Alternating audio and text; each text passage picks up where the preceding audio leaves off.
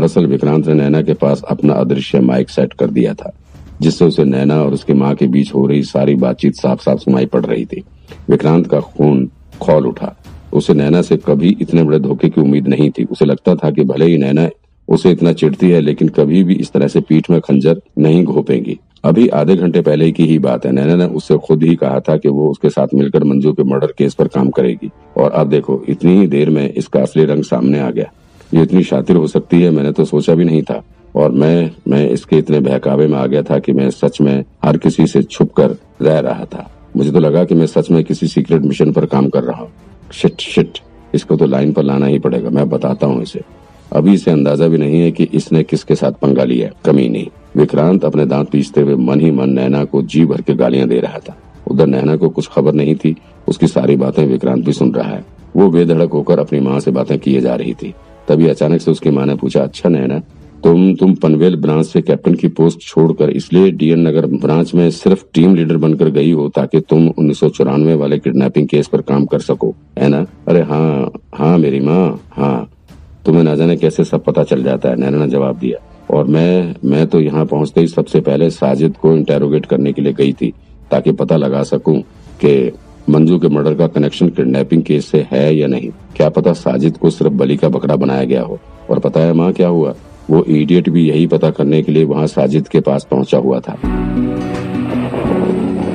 और मुझे ही बेवकूफ़ बनाने की कोशिश कर रहा था। बोल रहा था कि मेरे पास शक्ति है। मैं किसी को भी वश में करके उससे सब सच सच बुलवा सकता हूँ। फिर मुझे भी गुस्सा आ गया और मैंने भी उसे सबक सिखा दिया।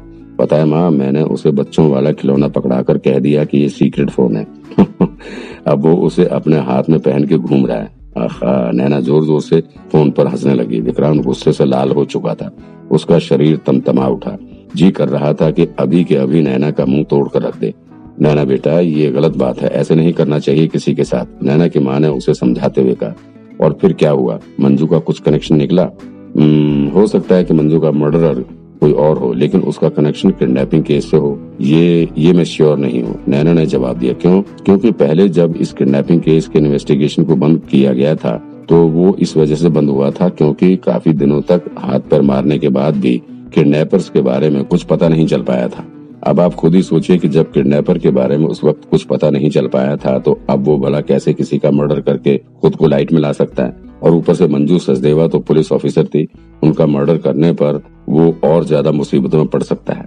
उनका मर्डर वो भला क्यों करेगा? नैना ने कहा, और अगर सच में मंजू को इसलिए मार दिया गया क्योंकि वो किडनैपिंग केस पर काम कर रही थी तो फिर तो ऐसे बहुत से लोग हैं जो उस केस पर काम कर रहे हैं।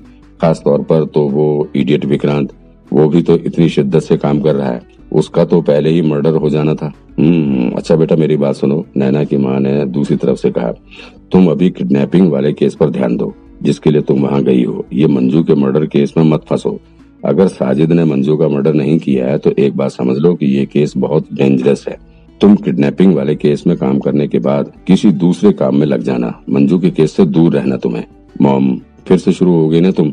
मैं मैं खुद का ध्यान रख सकती हूँ। आपको चिंता करने की ज़रूरत नहीं। नहीं बेटा, मैं अब तुम्हें कोई भी गलती नहीं करने देना चाहती।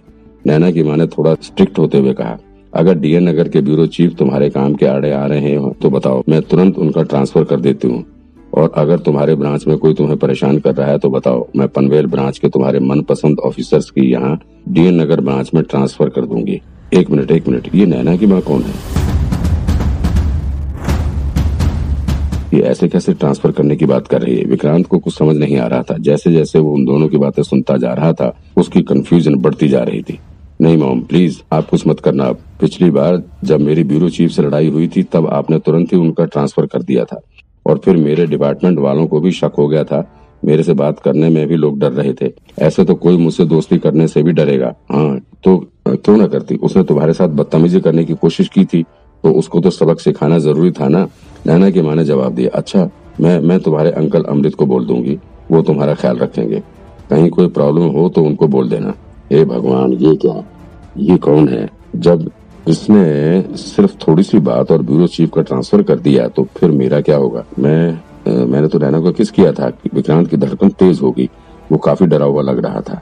नहीं मोम प्लीज़ आप ऐसा कुछ नहीं करेंगी। नैना ने चिढ़ते हुए कहा अगर आप ऐसा करोगी तो फिर मैं बात भी नहीं करूँगी आपसे। बच्चे, तुम मेरी बेटी हो, चिंता है मुझे तुम्हारी। और मैं अगर तुम्हारे बारे में नहीं सोचूँगी तो फिर कौन सोचेगा?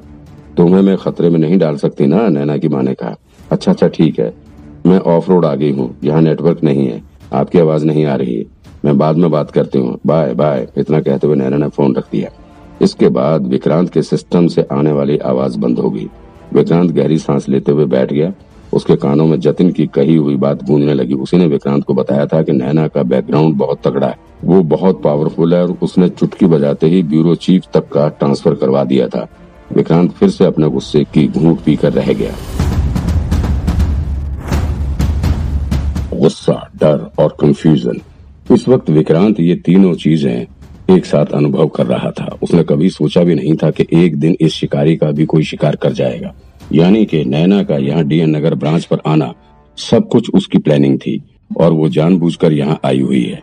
वो हमेशा से उन्नीस सौ चौरानवे वाला किडनैपिंग केस सॉल्व करना चाहती थी। ये मंजू मैडम का मर्डर केस और सीक्रेट मिशन सब कुछ बस मुझे बेवकूफ़ बनाने के लिए बनाई गई झूठी कहानी है। अब जबकि विक्रांत को सारी सच्चाई पता लग चुकी थी तो अब वो नैना से अपना बदला लेने का प्लान बनाने लगा। लेकिन इस बीच नैना की माँ का ख्याल आने से वो भयभीत हो उठा। विक्रांत मनी मन सोचने लगा कि आखिर नैना की माँ है कौन? वो कोई पुलिस ऑफिसर है या कोई बड़ी लीडर? और अगर बड़ी लीडर भी है, तब भी उसे इस तरह से इतने बड़े ऑफिसर का ट्रांसफ़र करने की बात तो नहीं करनी चाहिए ना? लेकिन एक बात तो पक्की है, अगर मैंने उसकी बेटी के साथ कुछ भी किया तो फिर वो पक्का मुझे भी नहीं छोड़ेगी। नैना तो बहुत शातिर निकली और डेंजरस भी, उसका कोई कुछ नहीं कर सकता। इसके साथ ही विक्रांत को एक बात ये भी समझ में आ रही थी कि जिस तरह से नैना ने उसे अपने जाल में फंसाया है उसे देखकर तो साफ़ लग रहा है कि मंजू मैडम के मर्डर में किसी न किसी अंदर वाले का ज़रूर हाथ है। अपने लाइट डिटेक्टर मशीन से विक्रांत ने इतना तो पता लगा लिया था कि मंजू का कत्ल साजिद ने नहीं किया, बल्कि इसके पीछे किसी और का हाथ है, और शायद इसी वजह से विक्रांत बड़ी आसानी से नैना के लगाए हुए जाल में फंस गया था। जिन लोगों ने मंजू मैडम का मर्डर किया है, वो वाकई में काफ़ी खतरनाक लोग हो सकते हैं, क्योंकि उन्होंने बड़ी निर्भीकता से एक पुलिस ऑफिसर को मार दिया है। इस ख्याल के साथ विक्रांत थोड़ा और डर गया। अब अगर वो मंजू सचदेवा जैसी इतनी सीनियर ऑफिसर को मौत के घाट उतार सकते हैं तो फिर उनके लिए मेरे जैसे छोटे ऑफिसर को मारना तो बाएँ हाथ का खेल है। अब मैं मंजू के केस पर काम करूँ कि ना करूँ, कुछ समझ नहीं आ रहा है। कुछ भी हो, मुझे अब बहुत सावधानी से अपना काम करना होगा। एक एक कदम फूक फूक कर रखना होगा।